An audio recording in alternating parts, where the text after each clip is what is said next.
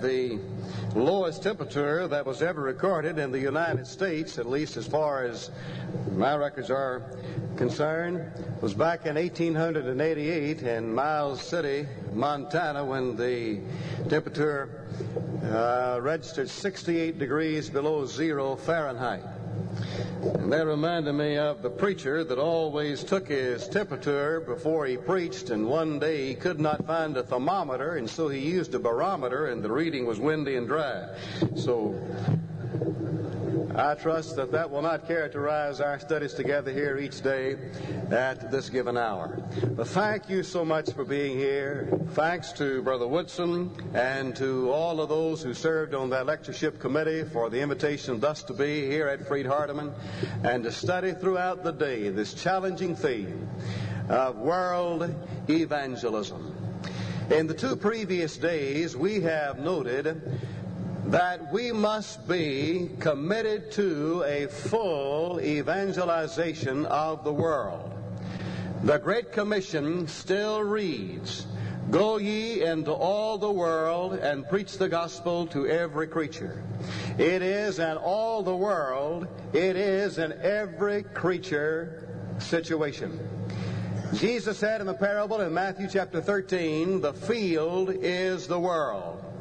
It is Jerusalem, Judea, Samaria, and indeed to the uttermost parts of the earth we must go with the gospel.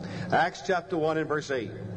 We then noted that there are some very fine positive signs on the horizon in the church of our Lord today that are indicative of the fact that there is a commitment to this matter of evangelizing the world.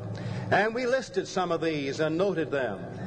But then we said that really, when the truth of the matter is observed, that we must still face the fact that there is a world that is still out there that is lost.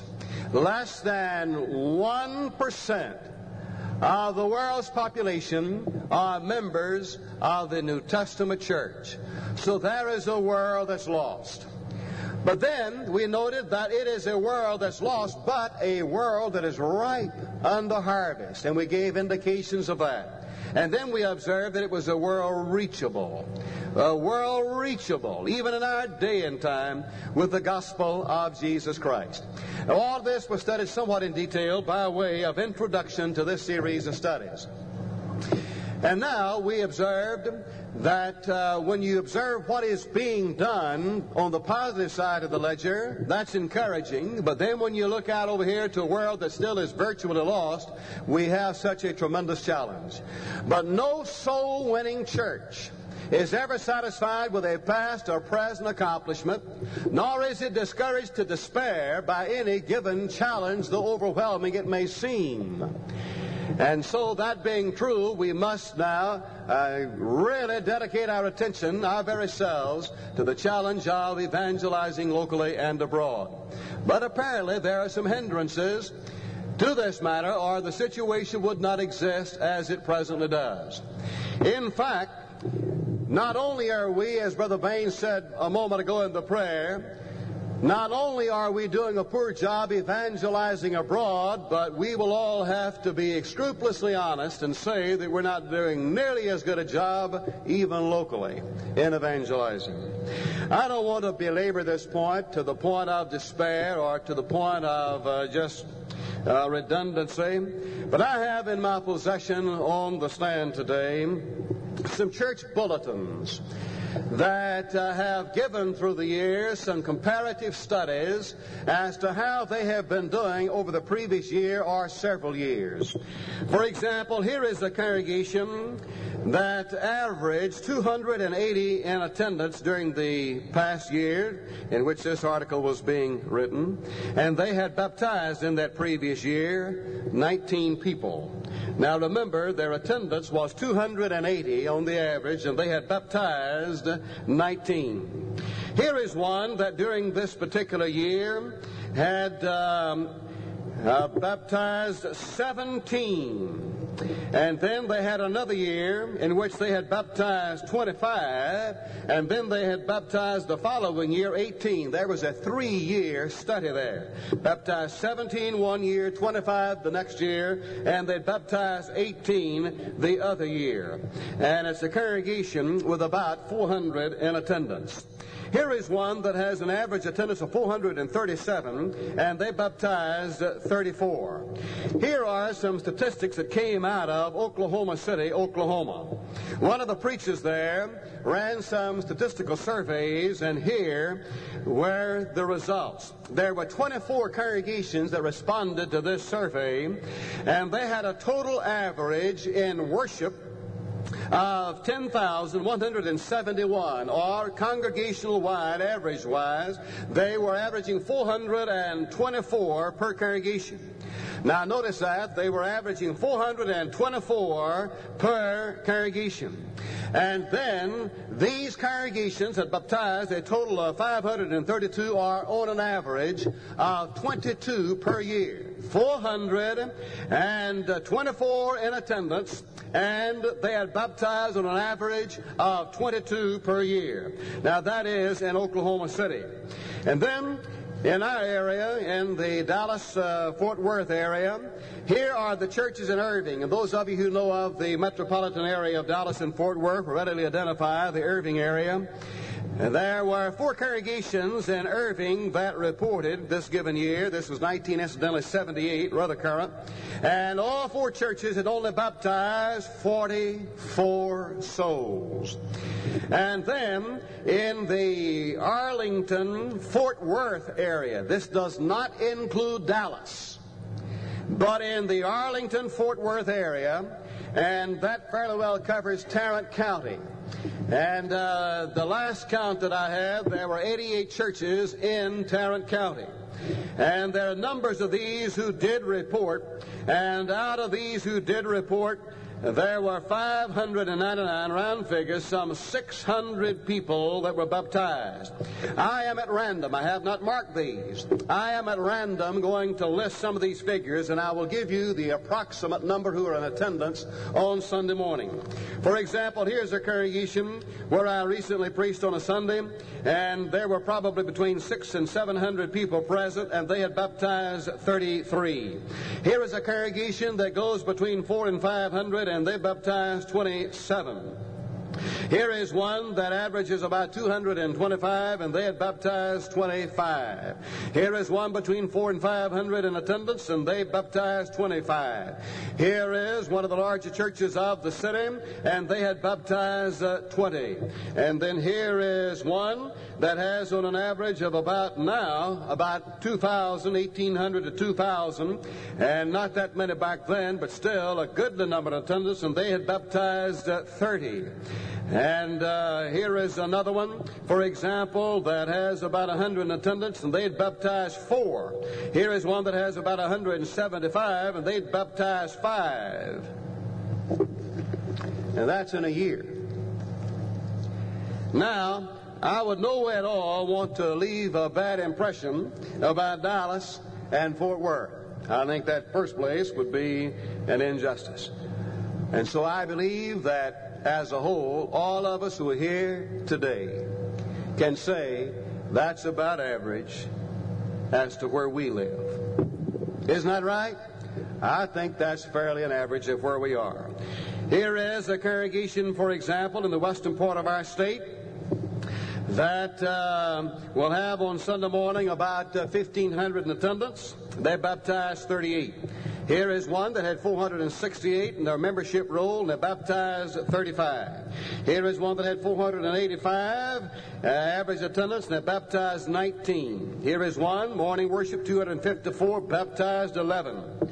Here is one that baptized 2,454, and on and on we could go. And so really you can see what we're doing. It seems like if a congregation has about 400 to 425, the norm, the medium of baptiz- baptisms that take place are about 20 to 25. And I think these are simply evidences of the fact that there is something somewhere that is hindering us in this matter of evangelizing the world. Locally and abroad. And that being true, how appropriate it is then for us to study in this series at 1.30 each day in the lectureship, Hindrances to Evangelism. Now already we have dedicated our studies to the following. One hindrance to evangelism is our sense of values is warped. We'll never do much about saving a lost soul until we come to believe it is of inestimable value. We'll never do much about spreading the borders of the Church of our Lord until we come to realize its intrinsic value. A warped sense of values constitutes one of our major hindrances. In the second place, there is the hindrance of our having dulled our consciences on excuses, both individually and congregationally. We then observe the hindrance that we have allowed our spiritual ardor, our fervor, and our sense of urgency to die down to barely a spark. And that in spite of the fact that our Lord died to sanctify or purify unto himself a people peculiar, says Titus 2, 11 and 12, yea, a people that is indeed zealous of good works. Another hindrance to evangelism is we have allowed our convictions to waver. And we gave a series of nine questions yesterday asking, do we believe? Do we really believe in these matters? And a sincere answer to these nine questions, we believe probably more than anything else, will reveal the basic underlying cause and factor as to why we are not evangelizing effectively locally and abroad. We then observed another reason for our failure thus to evangelize is we are not convinced that we are lost if we don't. And then we observed the principle stated by Ezekiel also stated by Paul, and then also, of course, stated by our Lord. And then, when we closed yesterday, we had observed another hindering cause to evangelism is we are largely leaving it to the so-called professionals, those who are among the trained, those who are called the ministers on the church stationery, those who are part of the evangelism committee within the local congregation. And we noted that one of our great and compelling needs in congregations of our Lord is that there must be, there must be a beginning and a maintenance of this matter of individual initiative. I'm a soul winner because God has commissioned me thus to do. Not merely because I have been asked to serve upon that given committee or upon that given team. Now, with all of that having been discussed in previous sessions, I would like to continue today observing hindrances to evangelization locally and abroad. And thus may we continue by observing in the seventh place today that a hindering cause to evangelism is that we are guilty of the sin of substitution. And I am not primarily speaking of the sin of substitution as was committed by Nadab and Abihu in the book of Leviticus chapter 10. But when I speak of the sin of substitution, I have in mind, first of all, that we are guilty of substituting training for teaching. Probably at no time in our history have there been more training series and more training workshops and more training classes where they're conducted in a metropolitan area by the cooperative efforts of sister churches therein, or whether it be in the local congregations where we are, or on Christian college campuses and so on. Probably never have we had so much training as we have had in the last decade or two at the most. But the great question is how many of us have gone out from these training sessions and have really engaged? Really engaged in the work of teaching a lost soul about Jesus Christ. You know, a man today can attend a fishing clinic and he can learn just the finest and best and most accurate way to cast for bass.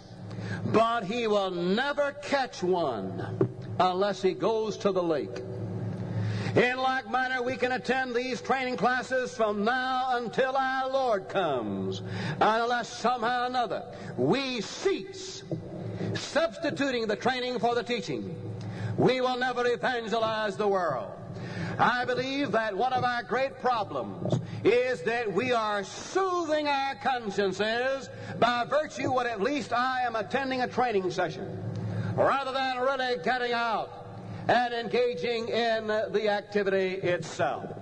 We're reading more and more about professional students Men that simply spend their lives going through the various curriculum institutions of learning. And if we're not careful, we will commit that same transgression in the church of the living God. We'll keep the road hot going from one workshop to another, from one training session to another, rather than really putting into action that that we understand and know.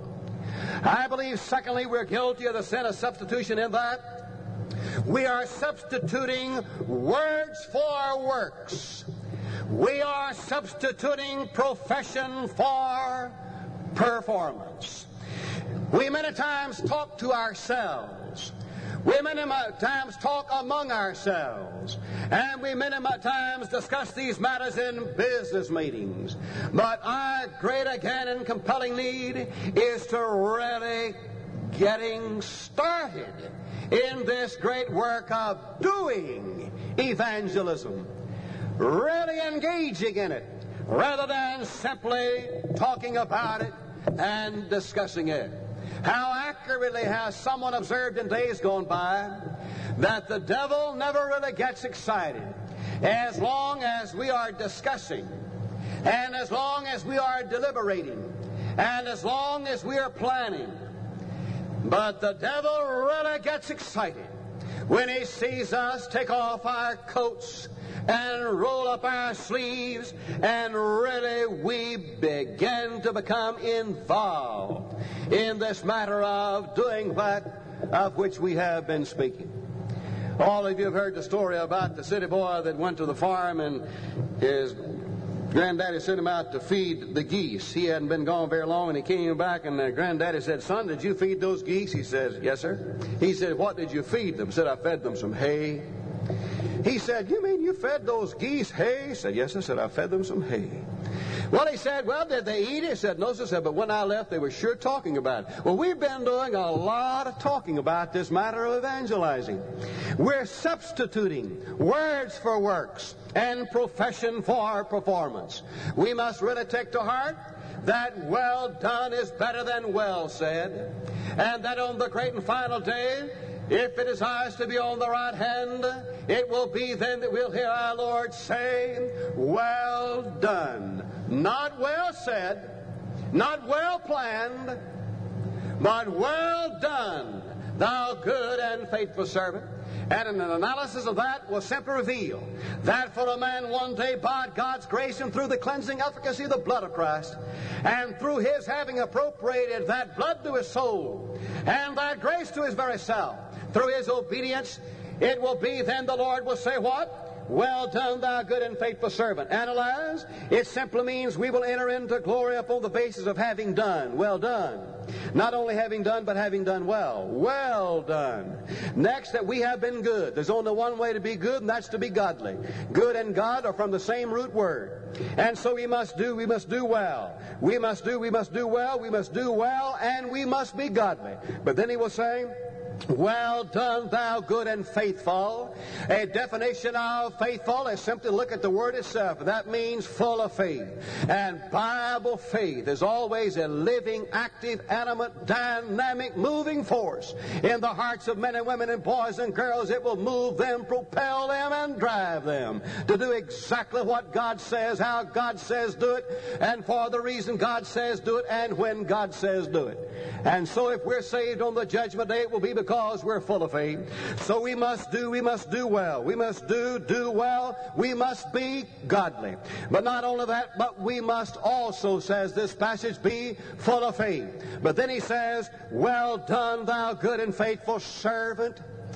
And therefore it will be contingent upon the degree of service. And so acceptance will not be upon how much service have we received, but how much service have we rendered. And so then upon the contingency of these five observations, having done, having done well, having been godly, having been faithful, and having been a servant, our Lord will say on that day, enter thou in. But among those five he does say, that we must be indeed a doer. No wonder the Lord's brother said in James 1.22, Be doers of the word and not hearers only, deceiving your own selves. That simply says that we are self-deceived and self-deluded.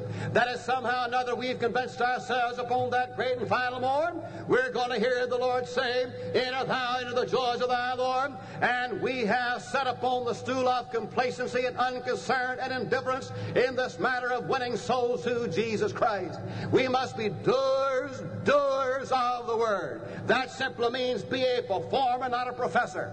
That simply means be active and not just a talker. Why are we not evangelizing? We are guilty of the sin of substitution. We're substituting. We're substituting training for teaching and we're substituting words for works and profession for performance. And then thirdly, we are guilty of the sin of substitution in that we are substituting worship for work. I believe that one of our grave problems today, whether it relates to innovations or whether it relates to inactivity in the kingdom of God, really evolves around this matter of my concept of worship. For example, many times today people, at least it seems in concept, if not in affirmation, believe that attendance is to be equated with worship. Nothing could be farther from the truth. It's possible for a man to attend every single service on the church calendar and then be lost. He was an attender, but he never worshiped God. I used to get quite exercised when I would hear people say in the context of the local church situation, Somebody would stop attending and we'd go and see them, or somebody on the visitation team would go and see, and they'd come back with a report of the visit, and they'd say, Well, they're visiting around, and uh, they've about decided to place their membership elsewhere, though they visited a few times here. And really, what they said was, Well, we just didn't get much out of a service. And I used to get quite exercised about that. But not, not anymore. For I believe here is what has happened, brethren, and I don't want to be facetious or unkind, but I do want to be accurate. If we're not careful, what happens is this.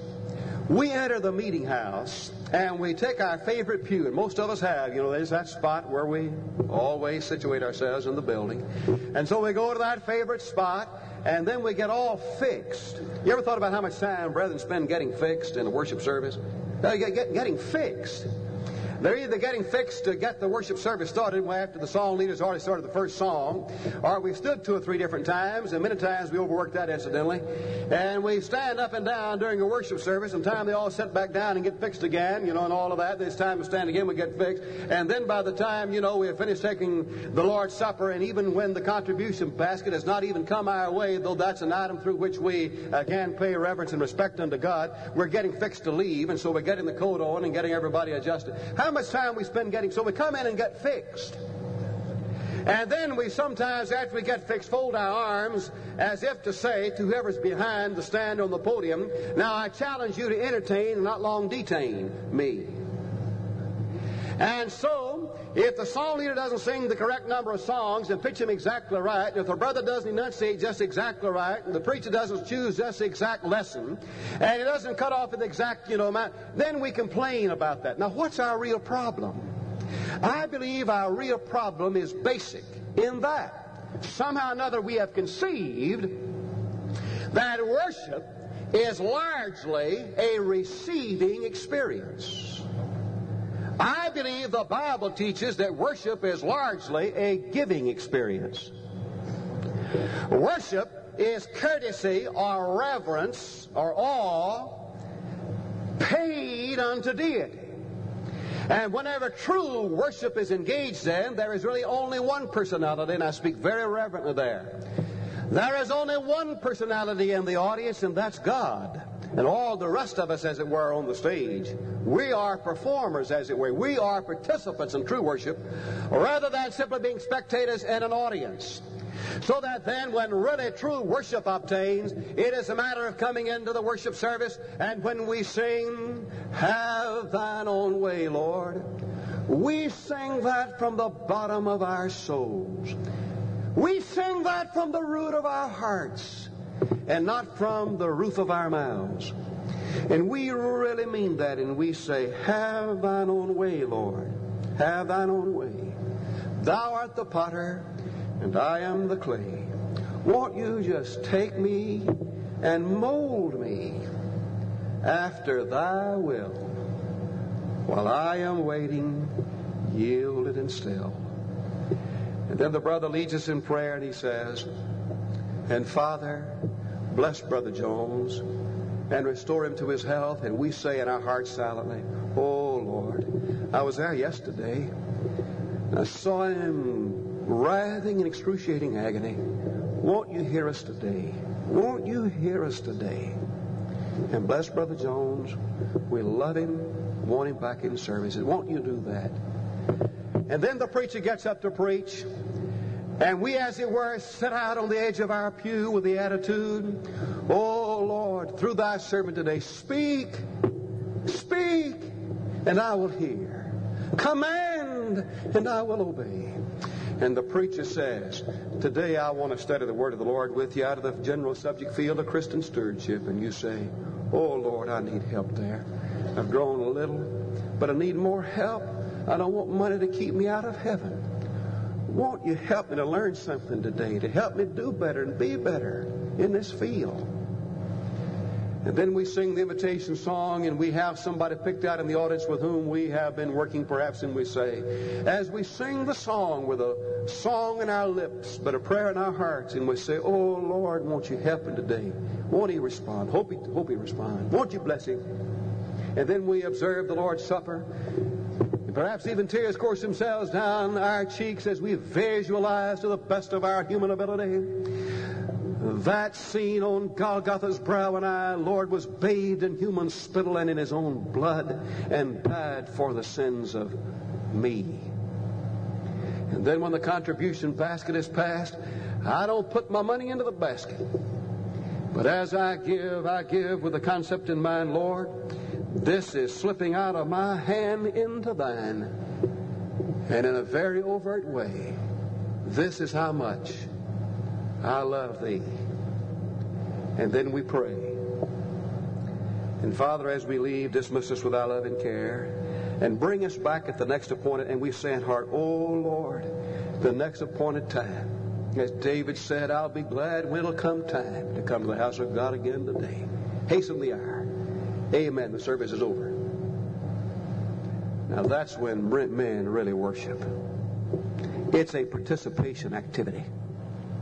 Not a matter of, and now entertain and not long detain me.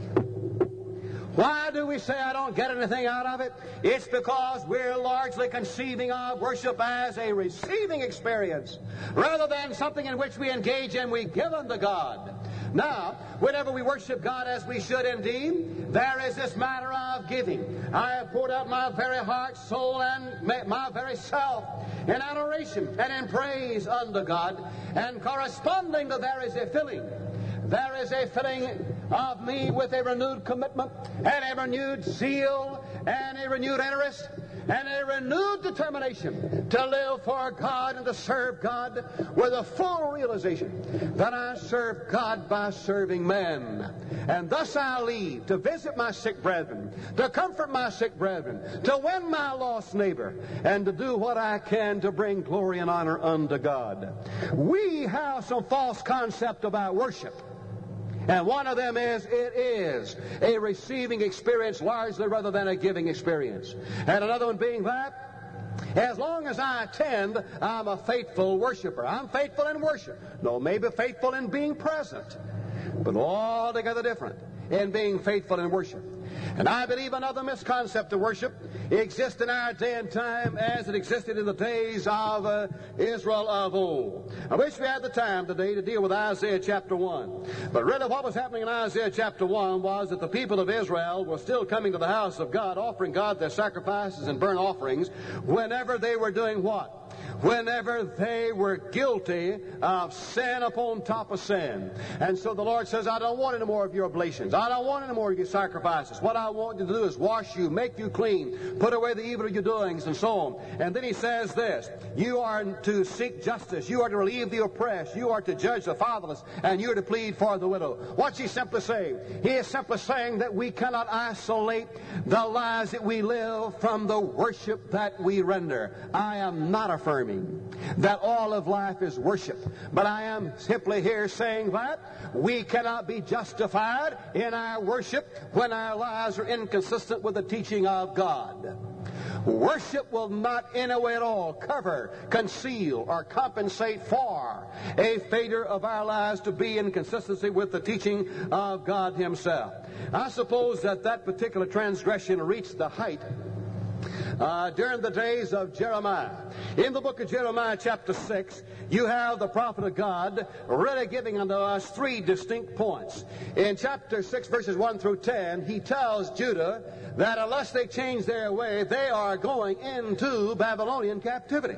And therefore the text says, Hew you down trees, cast them out against Jerusalem. This is the city to be visited. She has wholly oppression in the midst of her. And then the text goes ahead and says, They shall thoroughly glean the remnant of Israel as a vine, talking about uh, the Babylonians when they come and so on. So here he is threatening destruction. That's verses 1 through 10. Then, in the last section, 26 through 30, you have a call to repentance. Won't you, Jeremiah pleads, repent in view of impending destruction. But now, sandwiched in between those two paragraphs, in verses 10 through 25, there is a cataloging of six transgressions that precipitated Babylonian captivity. And uh, to be very brief and only to lift excerpts from this section, we note first of all in verse 10. Behold, the word of the Lord is unto them a reproach they have no delight in it. One sin that precipitated Babylonian captivity was no delight in the Word of God. And then in verse 13, far from the least of them, even unto the greatest of them, everyone is given to covetousness. The second sin that precipitated Babylonian captivity was covetousness in the pew. The third sin is in verse 14. They have healed also the hurt of the daughter of my people, talking about the priest and so on. Slightly saying, peace, peace, when there is no peace. The third sin that precipitated Babylonian captivity was smoothness in the pulpit. The fourth sin that precipitated that captivity is verse 15.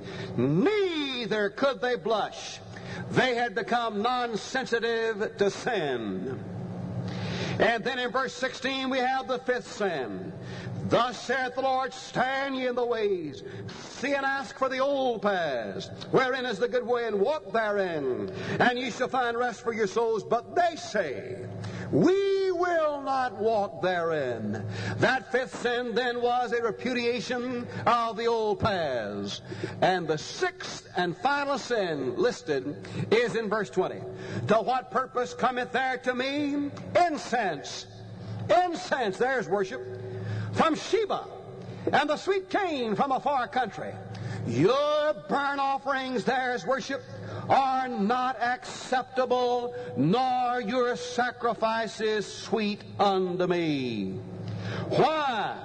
Why had God said that your worship is no longer sweet unto me, no longer acceptable unto me, simply because they had degenerated to the plane, that they were using worship as a cover up as a concealment of a life inconsistent with divine revelation, as was presented to them by the prophets of old.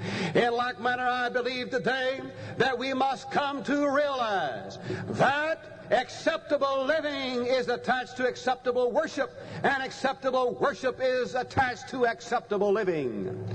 This idea that somehow or another that I can discharge my responsibilities by simply attending being inside the confines of the four walls, and then my life during the week is inconsistent. Maybe not through lying, maybe not through immorality, and through the other matters that would be on that side of the ledger, but my life can be inconsistent as was Israel, in that I am guilty of the sins of omission. They were not uh, relieving the oppressed, they were not judging the fatherless. And today, maybe I need help in that area, or maybe I'm not teaching the lost. What's my point? We need to make very sure that in addition to worshiping God, that we are working for God. Worship, yes, as it were on Lord's Day, but also serve God by being at work in His vineyard, a soul winner in His service throughout the entire week. But what's happening? We are substituting the worship for the work. Point in, uh, of emphasis. You know, Brother Joe, yes, Oh, he's such a fine worker in the church. Good. What does he do? Well, you know, you never see the church house doors open that he's not here. Ask him to wait on the table, lead a prayer, pass out. He's willing to do it. What are we doing? He's a good worker. Why? He's there and he'll serve in a worship service. Has he been to the hospital? Has he been to the home for the aged? Has he invited a friend to the recent gospel meeting? Has he taught a cottage Bible class? Has he invited a friend to the service? Has he written a friend that he's known in days gone by and say, May I send a correspondence course to you?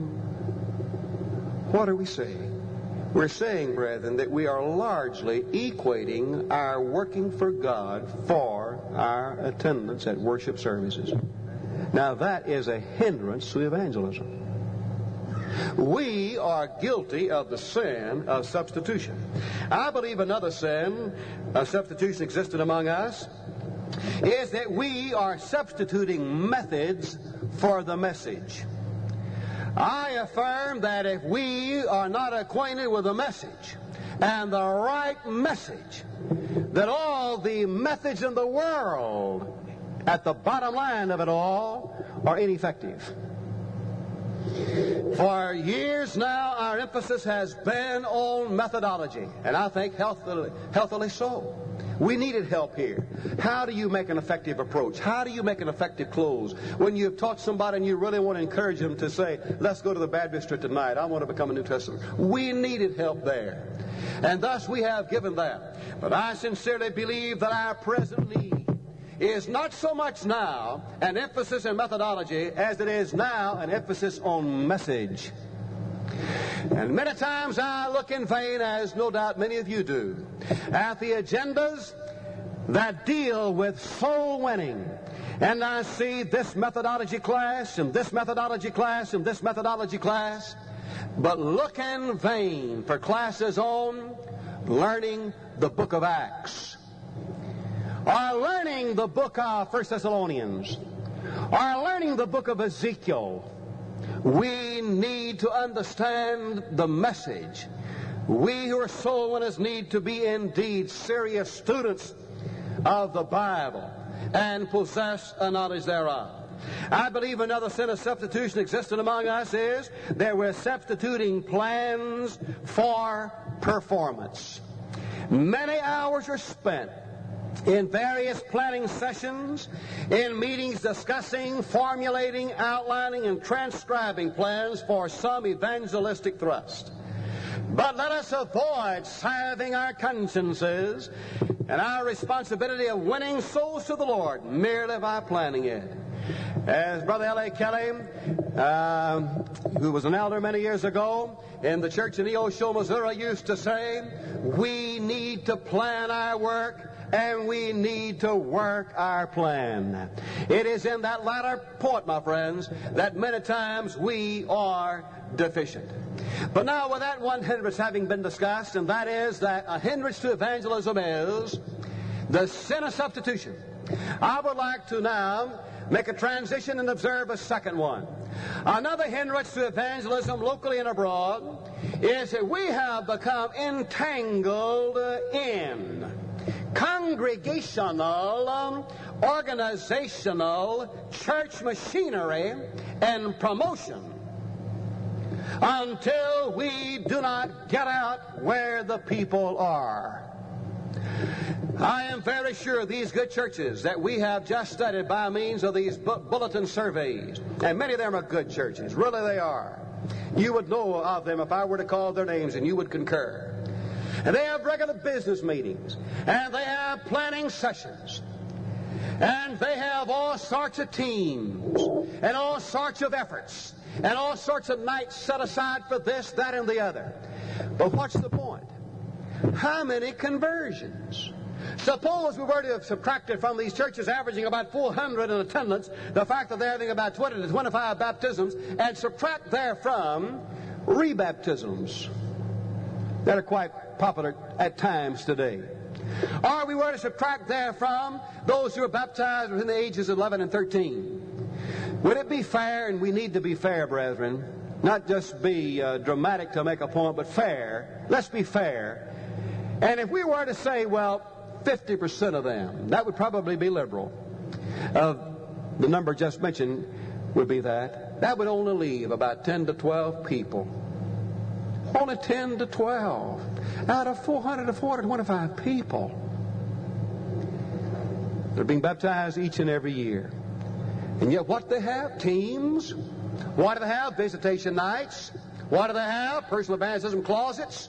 What do they have? All sorts of lists and charts and graphs. And, and yet we're not getting the job done. Uh, Again, I say, we are becoming entangled in congregational organization. A fellow gospel preacher once said to me, Brother Winkler, this is the best organized church I have ever seen. On paper. on paper. He was simply saying that we are really diluting our soul winning efforts through congregational machinery. Congregational machinery. We have all heard in the last several years, and we need to hear it again that our pure minds might be stirred up by way of remembrance, and that is that if we're not careful, we will constantly be engaged in, quote, church work, quote, to where we never really save souls. And I simply mean by that church work this matter of planning it and making the charts and getting the teams organized and having the team suppers and, and never really get out and convert the people to Jesus Christ. It's like, you know, that little elderly lady in a faint voice when she asked the question went touring one of the gigantic, colossal cathedrals of Europe. And the tour guide was showing this spire and this column and that tapestry and that stained glass window and that mighty pulpit and that big pipe organ and all of that. And she just faintly, you know, asked the question in that little trembling voice. Been any souls saved here lately? And I wonder how many of us could ask that in our meeting houses today. Been any souls saved here lately?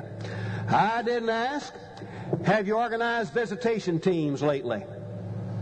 I did not ask, have you appointed an evangelization, evangelization committee lately? Have you run any charts lately? Have you made any graphs lately? The question still comes ringing in the ears and hearts of all of us. Have there been any souls saved here lately? Students despise busy work. And if I was a student, so would I. I believe when assignments are given, there needs to be a purpose behind it and a goal and an end in view. In like if we're not careful, we'll spend our times in local churches in, in busy work to where the goal and the end in mind is never reached. Our Lord's commission still says, Go ye therefore and teach all nations. But somehow or another, though we have many things which to be grateful today on the positive side of the ledger, we must be scrupulously honest and say there's an overwhelming challenge out there before us uh, to reach a world that's ripened to harvest. But thus far, we haven't done that as much as we are consciously stricken that we should be doing.